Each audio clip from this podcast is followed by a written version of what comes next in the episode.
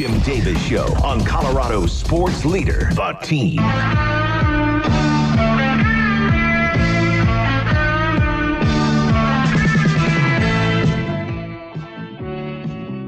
8 o'clock. Appreciate you joining us on this Friday, an Apache Friday, where we celebrate the beginning of the weekend. I'm Jim, along with Cake from the Bozarth Miller Chevrolet Buick Studios, the most trusted name in automobiles. Rockies start spring training today against Arizona, 1 o'clock here on the team. I, I, I almost, I, I hate to ask such a negative question, Are the Rockies going to lose 100 games again? but I have to. I, I think they will. Don't want them to. Ho- Would love to be wrong. Love, love, love to be wrong. But I'm not so sure about that. Cal Quantrill, does he make the rotation better? Yeah, I guess. Yeah. It's a good pitcher. But it's a lot of, once again, classic Dick Monfort Rockies. Let's just hope the guys we have can stay healthy and be better. Let's hope Kris Bryant can stay healthy. It's asking a lot there, Chief. I just that that seems like that's been the story forever about this team. Well, we just could could stay healthy. Oh, okay.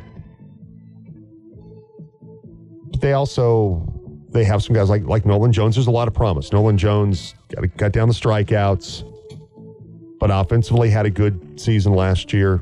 Brenton Doyle has to get better offensively. Tremendous defensive player, as we saw last season. You know, what, what do you do with Charlie Blackmon in terms of he wants to play some right field, mostly will DH, but does having him play right field get in the way of the development of a Sean Bouchard and guys like that? They're those young guys. Right. Can Kyle Freeland not give up 30 some home runs? Rockies gave up more home runs than they hit last year, people. Think about that. They gave up more than they hit. Ugh. And so I, I just, you know, I, I don't have a lot of hope here. I wish it wasn't that way. You know, Quantrill has probably been one of their more marquee pickups. Went four and seven last year for the Guardians, for the Buckeye boys team.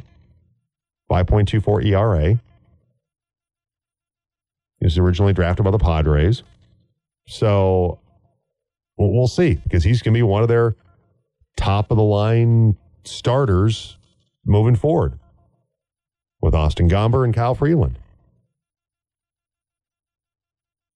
I I just have a lot of lot of reluctance to get to get excited about about how good the Rockies are going to be this year. I, I wish I was wrong about that. Ezequiel Tovar is a great young talent. They've got they've got promising guys. But you're having to hope players like like Peter Lambert are able to to get to, to start to get some traction in his career. Because you're not going to have Marquez, you're not going to have Senzatela Right. because of of Tommy John surgery. So that's that's not going to they're not going to be back anytime soon. So it's a lot of challenges for for Buddy and his guys this year. So we've got some predictions, but also just a simple yes no. Do the Rockies lose 100 games this season? Yes or no? Send it to us on the team line 970-242-1340. Uh, Junction Joni texted in about uh, the thoughts and prayers to the families of the University of Wyoming student athletes that uh, they died yesterday. It was a rollover accident. A vehicle rolled over multiple times just south of the border, um, you know, just north here of, of, of Fort Collins and Greeley. Let's see. Two other members of the university swimming and diving team suffered injuries in that crash, and they have not, at least from the story I'm looking at, had not uh, released the names of, of those who died. The ages of the students is 18, 19, and 21. We know that much. But it happened at the intersection of 287 and Red Mountain Road between uh, Livermore and Virg- uh, Virginia Dale. So that's the highway that connects University town of Laramie with Fort Collins. And so that's certainly a, a horrible, horrible accident involving those uh, University of Wyoming student athletes, and our, our prayers go out to their families um, at this time of, sure. uh, of great sadness. All right, 805, Jim along with, uh, with Cake today. Um, Whalen sent us something I have to look at later. And says yes to losing more than 100 games, unfortunately, with the brownie face. We're, we're with you on that one, Wayland. Uh, got the sad frowny faces about the Rocky season as well. All right, 805, and it's time to go around the NFL. The latest on the Broncos and the league. It's around the NFL on the Jim Davis Show. I take it you read what he sent, correct? Hmm. Have you? I have not yet. I'm reading it now. this is from the Post, I believe. Uh, something. looks like it. some publication. Looks like it's the Post, but I'm not sure. Uh, Rockies launched new site to stream games. February 15th sports story. I'm so glad that the Rockies are going to stream their games this year at the low price of $99.99 for the entire season. That's less than a dollar a loss. From Dan Danbaum over in Denver. That's pretty good. It's pretty good, Dan. That's it. It's funny because it's true. It's funny because it's true. All right. So Around the NFL. around the NFL this morning. We'll start out with um, from the AFC West, where A division we're very familiar with. yes, where Jim Harbaugh is now the new sheriff of the Los Angeles Chargers, Big old dumb khaki pants.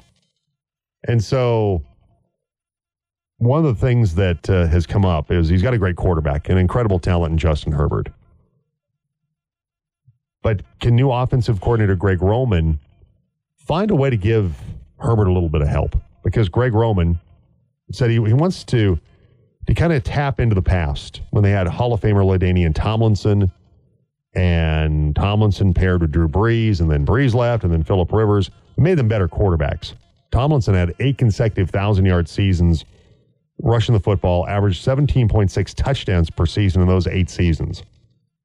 And so every season since 2008, which was Tomlinson's next to last year with the Chargers, they finished outside the top 10 in rushing yards per game, even with Austin Ekeler. Hmm. So Roman said Thursday, can you imagine Justin Herbert with a great running game? We don't know, but I can imagine what it might look like. So that's kind of the vision.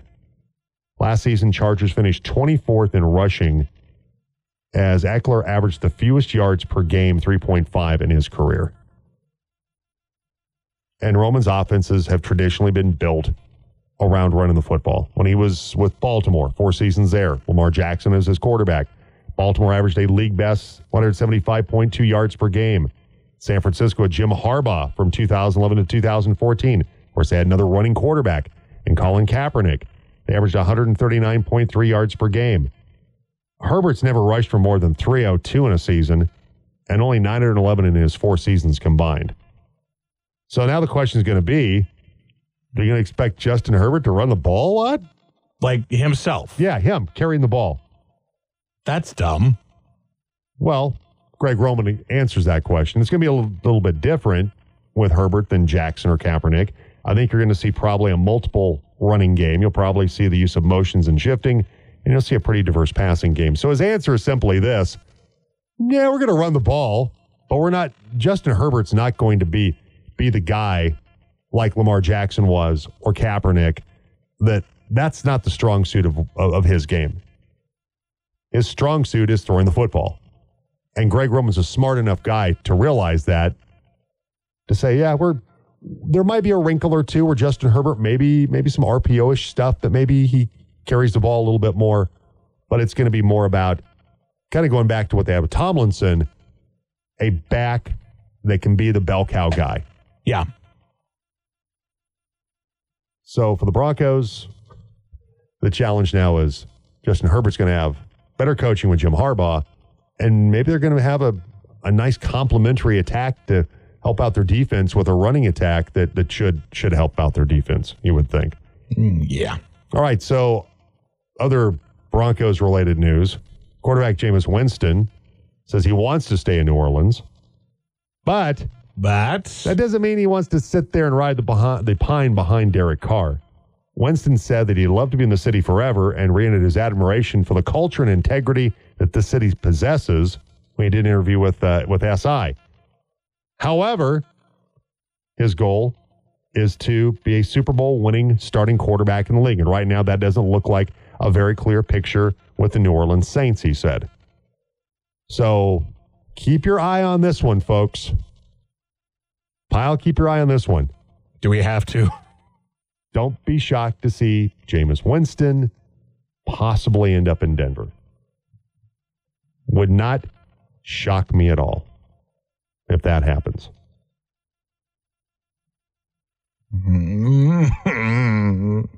Just telling you. All right, also from the Athletic today. Hide your crab legs. yeah, well, good thing we don't have a Publix here in Colorado. Good thing so- we don't really have much in the way of seafood. Yeah, that's that's true. That might be the the saving grace there. So uh, the athletic, their NFL staff, they they have a, a mock draft, and it's a lot about it. The list mock draft includes a ton of of trades. So the Broncos are involved in a trade in this mock draft. Okay. So they move from twelve to nine. Without you looking at this, you're not looking Not, at it I, right. not in front of me. From twelve to nine. 12 to 9. Who do they trade up to get? Oh, God. Who's who's got the ninth right now?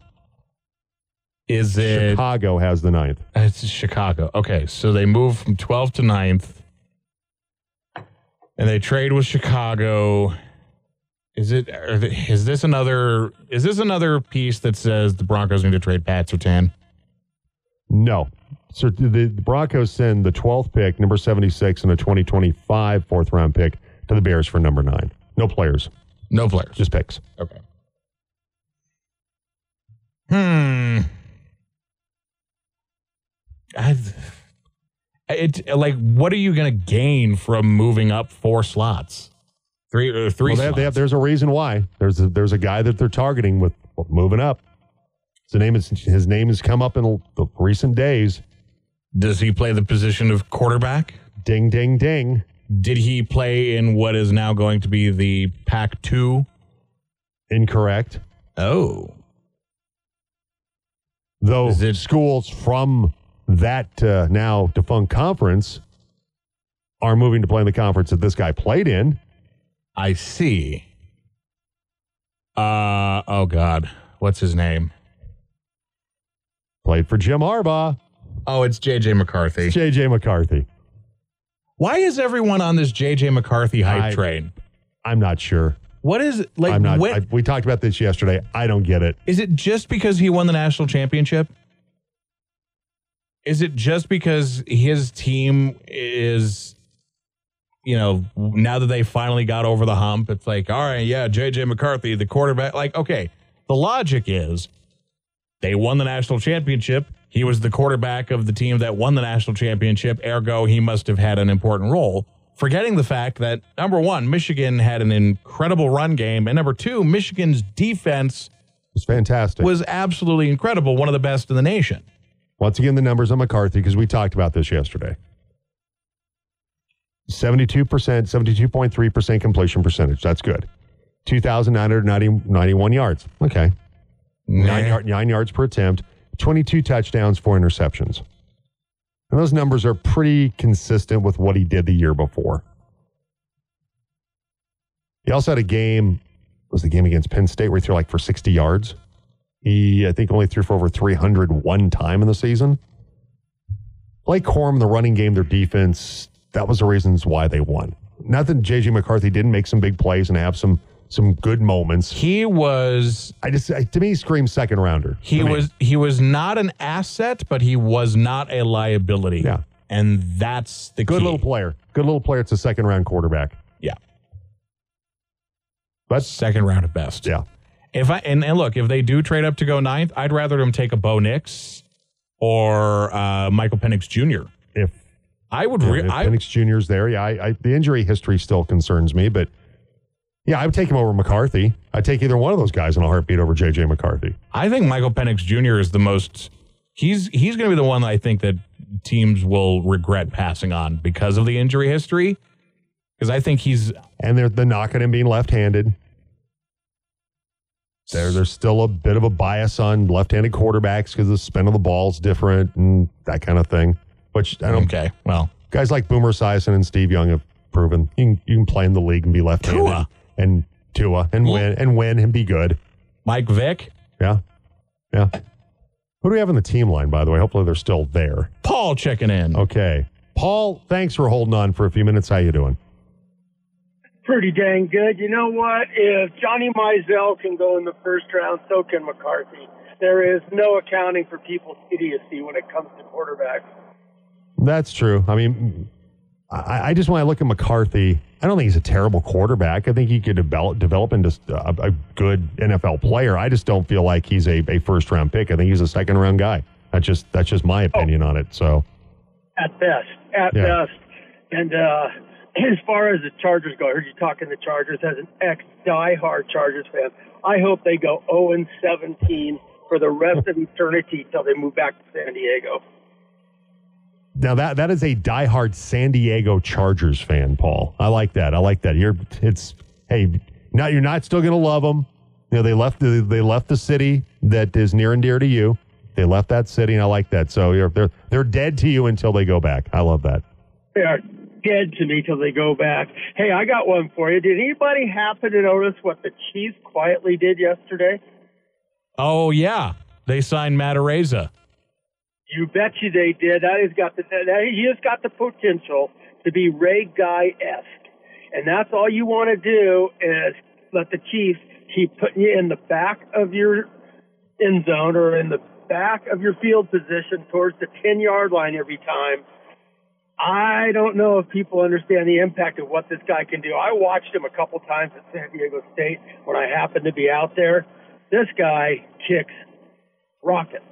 He I was, mean, the, Ray- he was the Ray Guy winner. He won, he won the Ray Guy Award when he was at San Diego State, and then there was the allegations of the sexual assault, and that that victim going and now finding out that things didn't go the way that they went according to her her testimony. And uh, yeah, Matt Ray's. I watched a piece on it on uh, HBO Real Sports about what he's gone through and um, the, that, that that that really ugly situation where you know Buffalo they just said okay we're done with you. And and I and I kind of got that at the time that the Bills did that.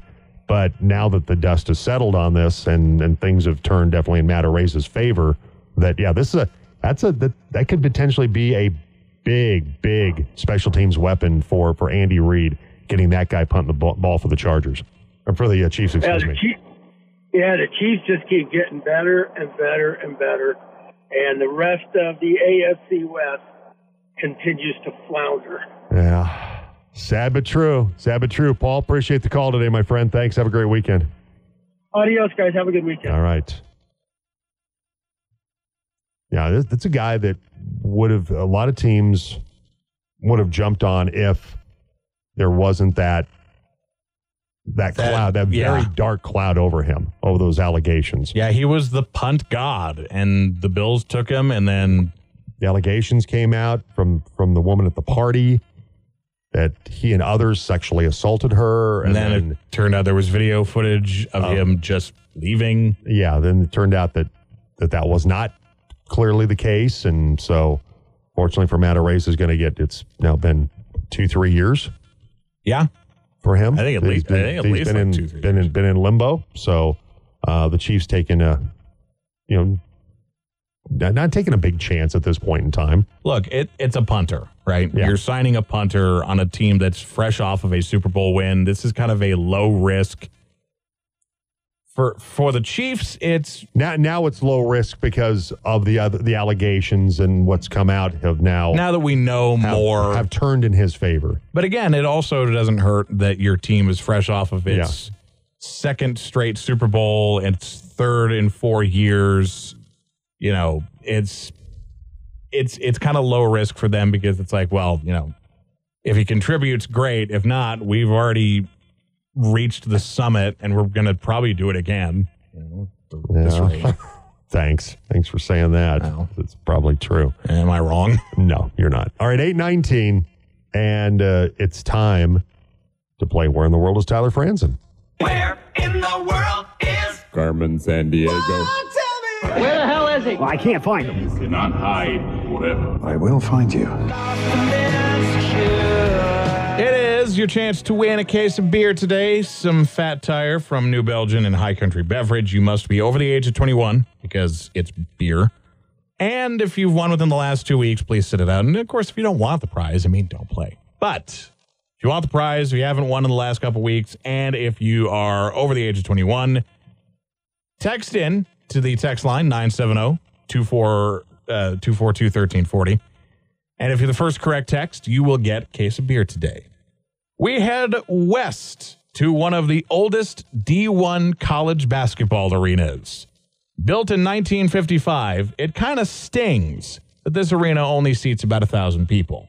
It's hard to generate any buzz with so few people in the crowd. Worth noting, the court's named for their longtime volleyball coach who has the most career victories of any sport at this school. Talk about a queen.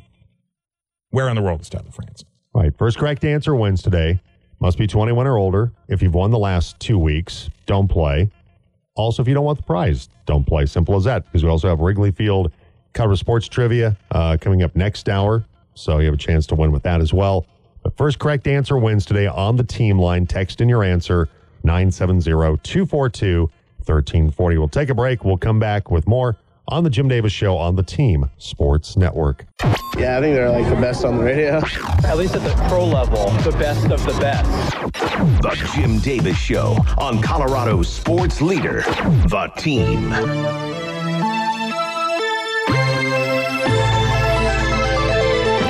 It's 825. Feel like I'm in some 80s sci-fi movie or something. You, I mean, you're, well, Is this Knight Rider? I'm no, not it's, sure what it's the Weeknd. that's. from his Dawn FM album, which has, has- a lot of yeah. 80s synth pop. Isn't it ba- about basically a fictional radio station? Yes, and Yeah. Jim Carrey is the ethereal DJ. It's it. Listen, it's a very very good album. I it sounded very much like a uh, a bad 80s sci-fi movie soundtrack. you know, knock on it all you want, man. It's one of my favorite albums to come out recently. I'll, I'll so have to give it a listen because I've ne- I mean I like some of the Weeknd stuff. I'll have to give it a listen, but that, that was just my initial. I didn't dislike it because I'm I'm a child of the 70s and 80s. fair enough. but it sounded like it would be from an like a, a really bad 80s sci-fi movie.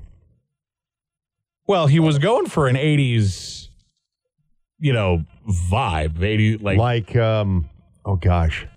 There's so many bad 80s sci-fi.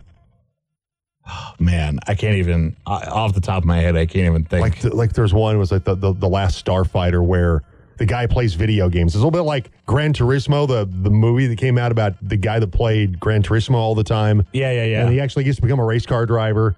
Well, this movie was the guy played this video game, the last the star last Starfighter, and it was actually a recruiting device to find pilots for this intergalactic battle. I'm not kidding. well then. And so this guy was really good at the last Starfighter game, and so the aliens came and said, "Hey, you're going into training. You're going to be a. You're actually going to be a Starfighter pilot." And it sounded like it'd be the soundtrack to something like that. So the website Screen Rant has a list of 20 notoriously bad 80s sci-fi movies. I'm just going to rattle them off and see if you've seen any of these, all right? Okay, I'll, I won't look at the screen. Superman 4 Quest for Yes, Peace. saw, saw them all, every single one. Howard the Duck. Yes, Piranha 2 The Spawning. I saw one of the Piranha films. I don't know if it was that one. Rollerblade. Rollerblade. Saw Rollerball with James Caan, which was great. Uh, But no, Rollerblade is not one that rings a bell. It's funny you say that because the first line of the article says some people might remember Rollerball with James Caan. Not many people remember this 1986 film directed by Donald G. Jackson. And I'm one of those people. Do not remember it at all. The film takes place in a future where people rebel against a fascist state with the help of roller skating nuns. Of course they did. Because why wouldn't you? Because that's what nuns are known for. Being vigilantes on rollerblades. Uh, Robo Vampire, Uh, hard no on that one. Uh, let's see. Maximum Overdrive. Yes, that's a Stephen King. Yes, it is. Oh gosh, uh, Martin Sheen's kid. Um, Emilio Estevez. Emilio Estevez, yeah, starred in that. And uh, Stephen King like, has a cameo at the very beginning of it. oh, geez. Great soundtrack from ACDC, by the way, for that album or for that movie. Other than that, It's a fantastic soundtrack from ACDC. Some great uh, instrumental stuff from uh, from the guys in that one. these are oh these are okay. La- the last one here will do Mac and Me. So like the, with the little alien. Yes, And yeah, I don't think I saw that one, but that one is is always going to be remembered because every time Paul Rudd would go on Conan O'Brien's show, whenever he'd be like, "Oh yeah, I have a new clip from my movie."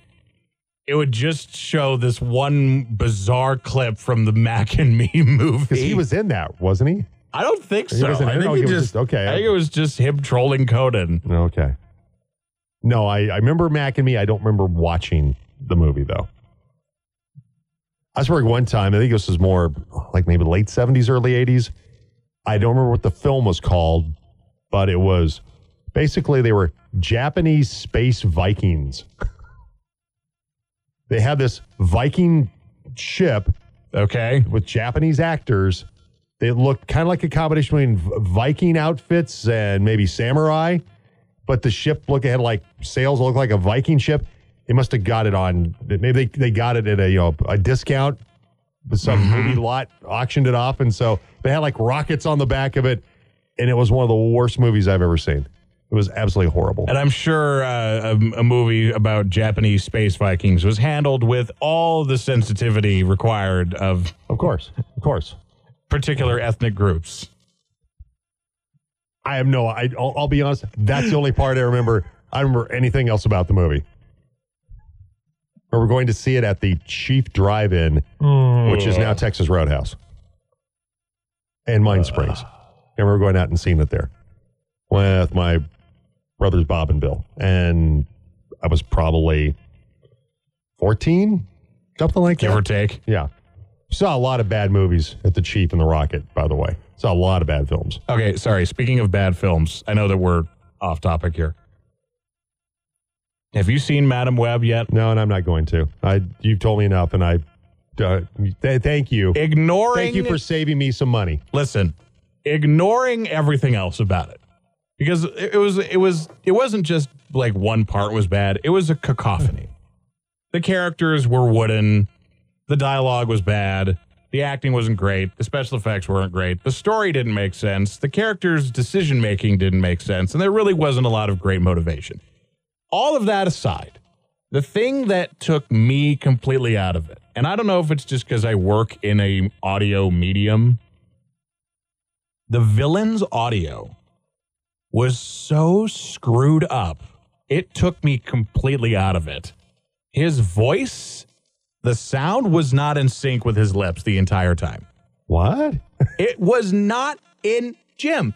The Wow. ADR, the post production ADR, where they re record the lines in the Right, studio, yeah. it was so screwed up. I mean, I, I can expect that if there's like streaming and it's buffering a little bit. And No. there was, no. This is this, This is at, was- the, at the theater. This was in the theater. Oh man, and it and and it wasn't even just that his lips weren't in sync with his his voice you know how like okay so like if you have like a situation where two characters are talking in a room and you pull the camera back and it sounds like they're further away and you get them closer and it sounds like they're up close there's one character who's talking and and her voice sounds like it's you know where she is in the room or Right. where it is in relation to the camera with his it always sounds like he's right up front.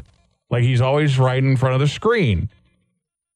Like the spatial audio and the mixing this this is one of the worst mixed sound movies I've ever had the misfortune.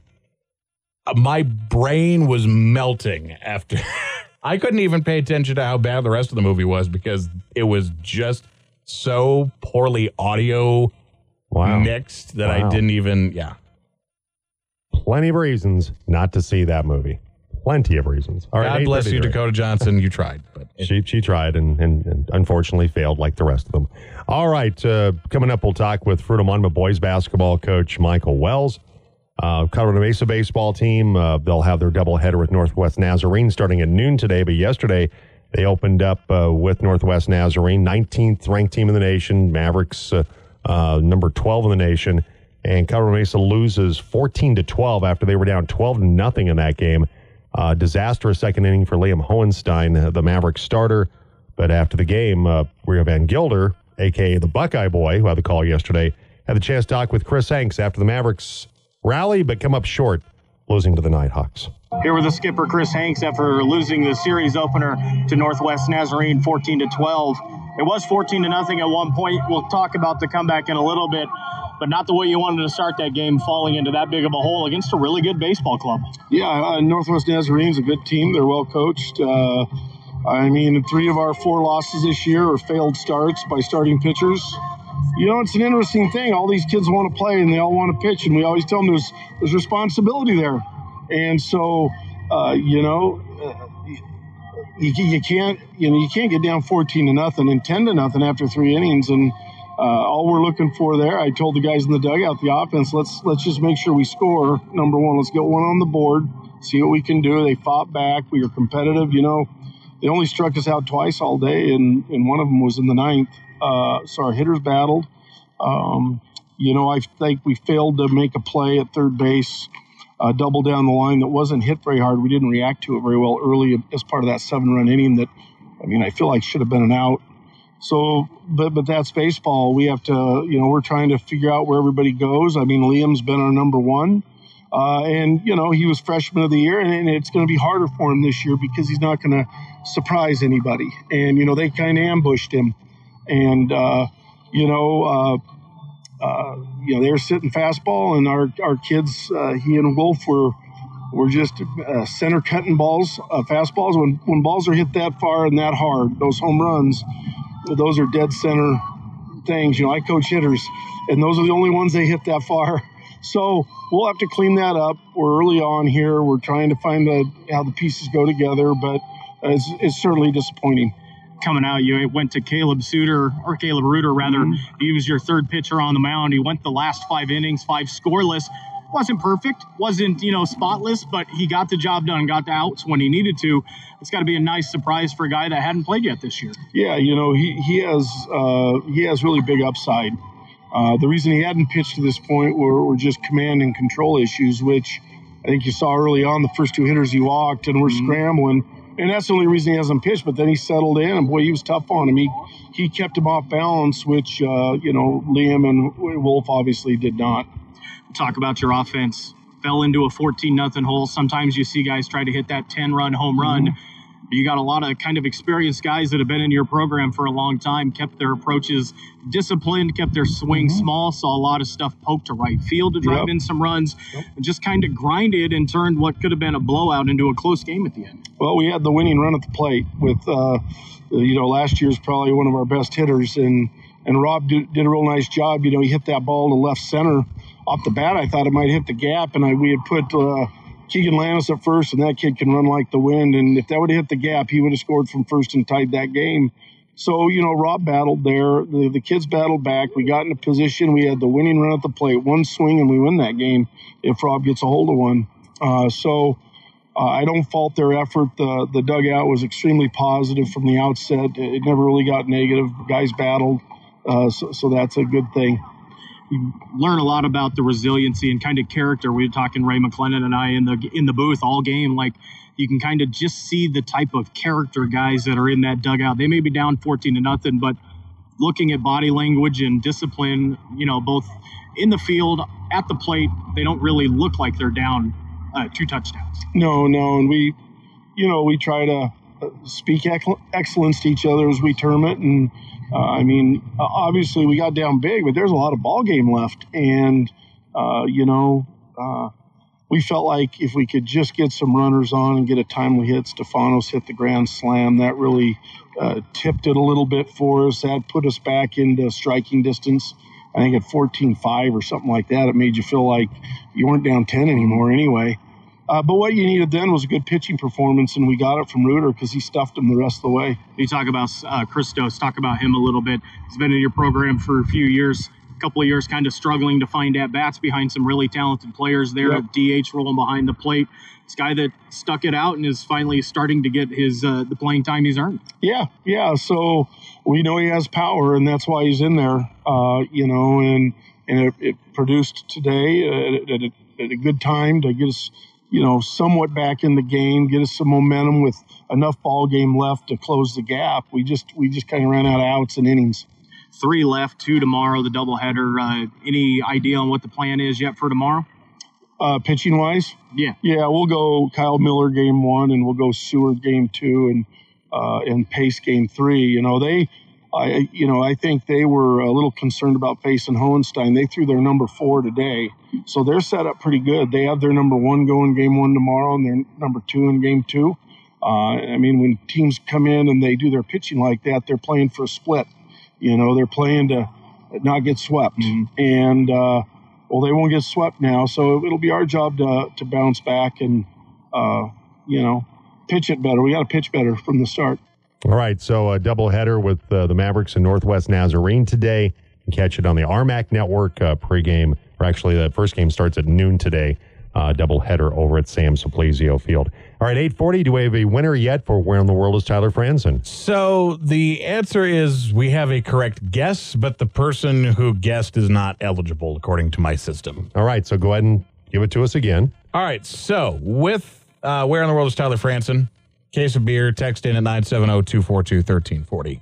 We head west to one of the oldest D1 college basketball arenas. Built in 1955, it kind of stings that this arena only seats about a thousand people. It's hard to generate any buzz with so few people in the crowd. Worth noting, the court is named for their longtime volleyball coach, who has the most career victories of any sport at this school. Talk about a queen. Where in the world is Tyler Franson? All right, so first correct answer wins a case of Fat Tire from New Belgium Brewery and High Country Beverage. So send your answer in right now. Once again, if you've won the last two weeks, you're not eligible. So do keep that in mind. Send your answer in on the team line 970 242 1340. Fruita Monument Boys basketball coach Michael Wells joins us next on The Jim Davis Show. Cuckoo, loony, and crazy. The Jim Davis Show on Colorado's sports leader, The Team. Craptastic.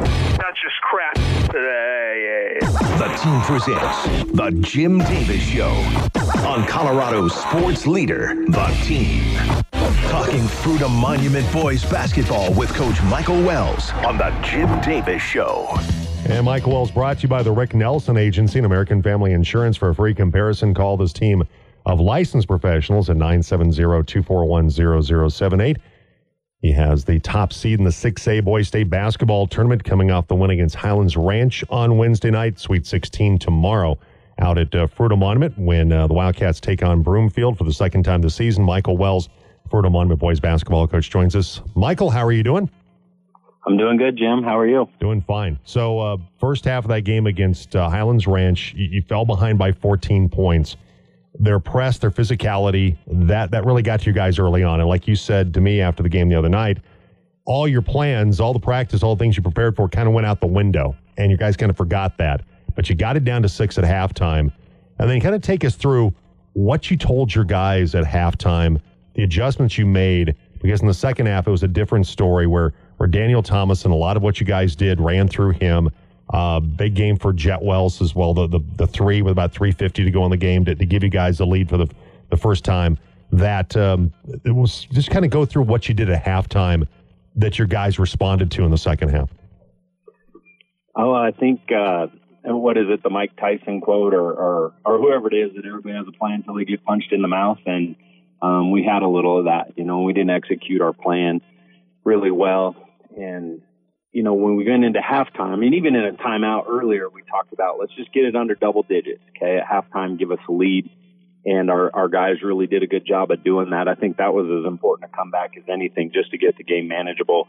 And then when we went into halftime, we kind of reviewed the plan. You know, we, we had a lot of the nerves out. We had settled into the game a little bit and we just, we kind of reviewed what we talked about and, and you know just adjusted ever so slightly and and kind of committed to changing a little more on the defensive end and making sure that we adjusted to some of the some of the shots they were getting out of their offense and you know really just just tried to just tried to be a little more solid with what we wanted to do initially in the game and the guys were able to execute it and you know they just were tough and made a made a really good comeback to to fight through it and fight through some nerves and and be able to advance in the first half, they outshot you five to nothing from three point range, and certainly you guys got some big threes. Jet, as I mentioned, the three that they gave you guys the lead, but it seemed like you did a better job of closing them out in three point range in the second half, and that was a big factor too.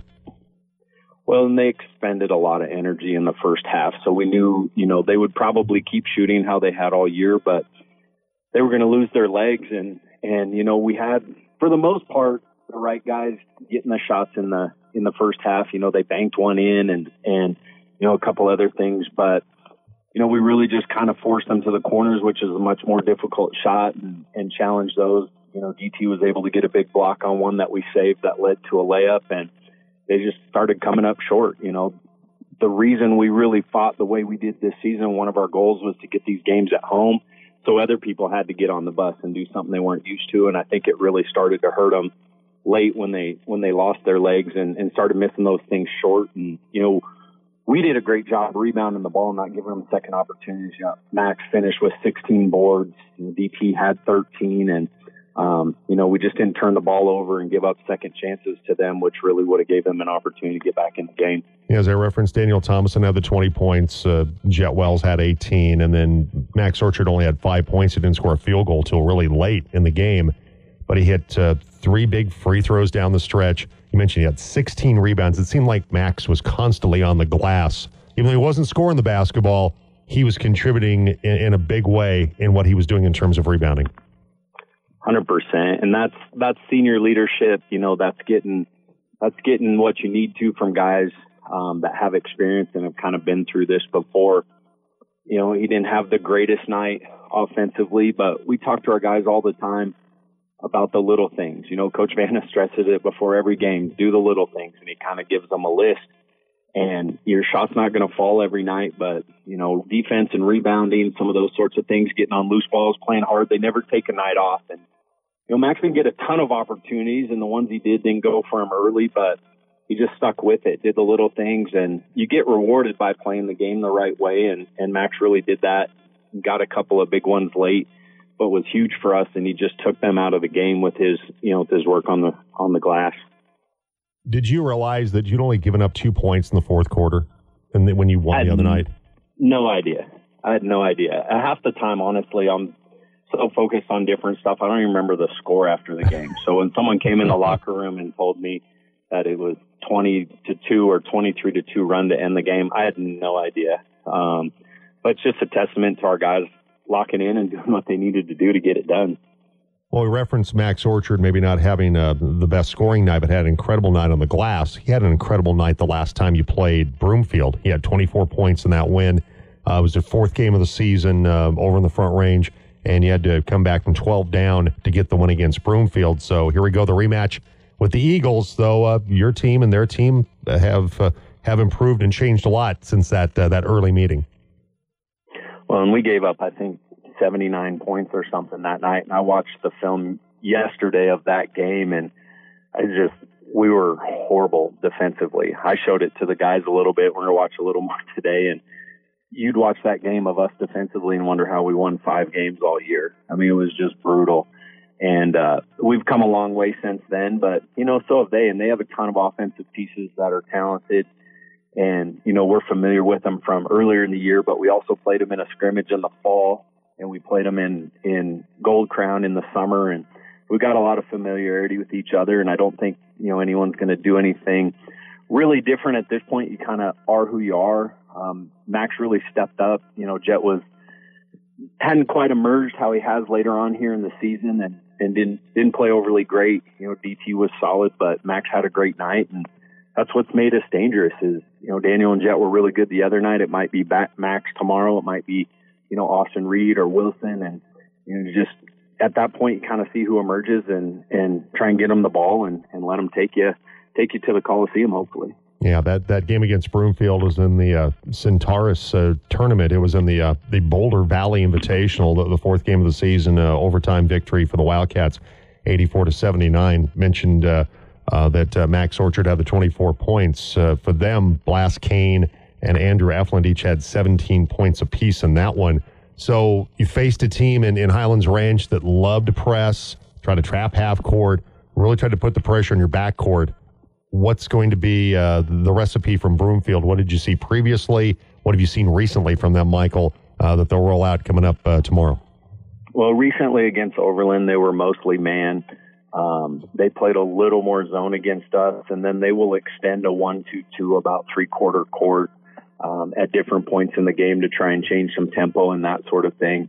Um, you know, so you're going to have to be ready to to execute and and change what you're doing against some of their changing defenses, and then um, you know offensively they they really space the floor well. They run a lot of good actions, and so we've got to be solid on the on the defensive end against those two guys. You know, number three needs about a half a centimeter to get a shot off, and it seems like he doesn't miss. And and then they have a good good inside presence in number eleven, a lefty that you know is something you don't go against all the time. So it kind of changes the shoulder you got to sit on and, and some of that sort of stuff when the ball goes into the post. And, you know, the difference between them and Highlands Ranch is they're a little more half corner oriented, a little more deliberate in what they do. And, and they have two or three main guys. So you, you know who you're going at where, you know, Highlands Ranch just came at you from every angle, every corner. And, and so it's just different. I don't think it'll be as fast paced maybe as, as the other night was. Um, you know, but they're, they're a little better you know, just a little more solid, a little more well coached team that'll that'll make you pay for mistakes. And Eflin's hit 52 threes on the season, uh, their leading scorer. But you look at, you know, it's not exactly like Highlands Ranch where you didn't know who their best player was. Uh, different guys stepped up. Eflin has probably been their been uh, Broomfield's best player at almost 14 points per game this season. Uh, Kane, as I referenced, he's at 11 points per game. But uh, they've got a couple of other guys. Martinez is at almost eight points per game and about seven, eight guys are at least at uh, you know four points or more, Michael. So there is a little bit of depth in their scoring outside of Eflin, Cook, and Kane. No question. Uh, you get to this point in the season, and you know everybody has guys. You know that's why you're here is because you've got some really good players, but you've got great support from your bench. You know, similar to how we do, and and so you just when you sub, you got to minimize those guys, and and what it takes in a tournament game to be successful or upset a team on the road is you got to get contributions from one of those guys that you don't normally get. You know, kind of that X factor that that stands out. And we have to make sure that we we don't let that happen with one of those guys. Uh, you know, in terms of, of going off and, and, and going that you try and you try and hold their, their main guys to what they what they average or what they're below, and just not let one of those other guys go off. But they have capable pieces that, that come off the bench as well. And so, you know, we've really done our homework and continue to spend time on, on their personnel and what they do and, and figure out how we're going to guard it. And then at this point in the season, it really comes down to execution and who does it better. Course, uh, they're coming off a five point win over Overland to move into the Sweet 16. So once again, we'll have the game tomorrow, two o'clock. We, we now know it's two o'clock tomorrow out at Fruita Monument High School, and hopefully the environment will be very similar to what it was on Wednesday night. That place was electric on Wednesday night. As Fruita Monument takes on Broomfield for the second time this season, a trip to the Great Eight on the line for uh, the Wildcats coming up tomorrow, and we'll have it. I'll be out there tomorrow. 145 pregame, 2 o'clock tip.